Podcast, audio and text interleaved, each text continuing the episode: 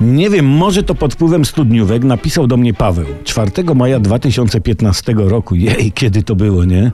Wygłosił pan do maturzystów słowa otuchy, zwanej potocznie starą otuchą. I prorocze słowa sprawiły, że wiemy, co się stało z Bartusiem i Zacierem. Było dobrze. Jednak chciałbym wiedzieć, jak potoczyły się dalsze dzieje sławnej Wiedźmiarki. No, pozdrawiam Paweł. Przypomnę, Bogumiła Otucha, zwana Starą Otuchą, miała zdolność wypowiadania właściwych słów.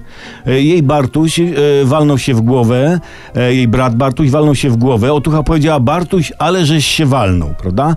Zjeżdżali do niej ludzie, którzy chcieli coś usłyszeć. Na przykład Maciej przyniósł jej do oceny zacier według jego receptury. Otucha spróbowała i powiedziała, będzie dobrze. I właśnie te słowa Otuchy przekazałem maturzystom, będzie dobrze.